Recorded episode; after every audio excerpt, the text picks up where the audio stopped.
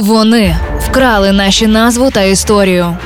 Відібрали наших композиторів, художників, науковців, поетів і письменників разом з усім їхнім доробком.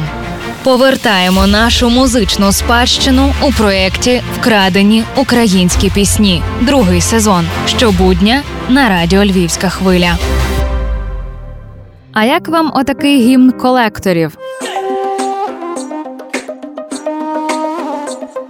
Штраф ГИБДД, услуги ЖКХ, кредиты и налоги ты оплатил. С долгами жить нельзя, с долгами жизни нет, оплачивай счета своевременно. Спокійно. Я розумію, що українці – співочий народ, а тому вушко чутливе до мелодій. Особливо, коли ця пісня гурту «Казка» розлетілась по всьому світу, побивши при цьому купу всіляких музичних рекордів.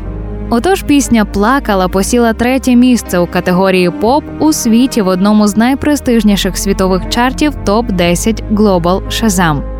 За цю композицію «Казка» отримала статуетку в категорії «Хіт року» за версією M1 Music Awards, і її було відзначено у рейтингу найпопулярніших треків України за версією Apple Music. І після того, як пісня очолила музичні рейтинги в багатьох країнах, у тому числі у Росії, а кліп на неї було переглянуто понад 400 мільйонів разів, московити вирішили, що пісня про жіночу недолю – це саме те, що потрібно, аби мотивувати співгромадян ретельно сплачувати за комунальні послуги. Я вже казала про запікування, бо знову хочеться пікати.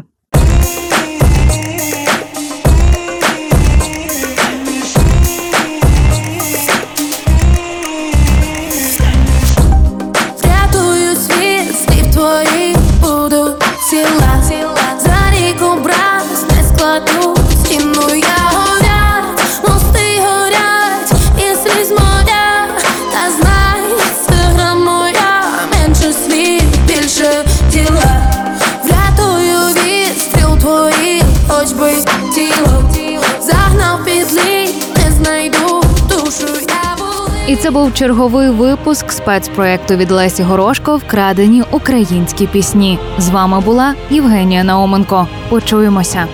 Партнер – мережа аптек ДС. Власники картки клієнта ДС можуть задонатити свої бонуси на ЗСУ.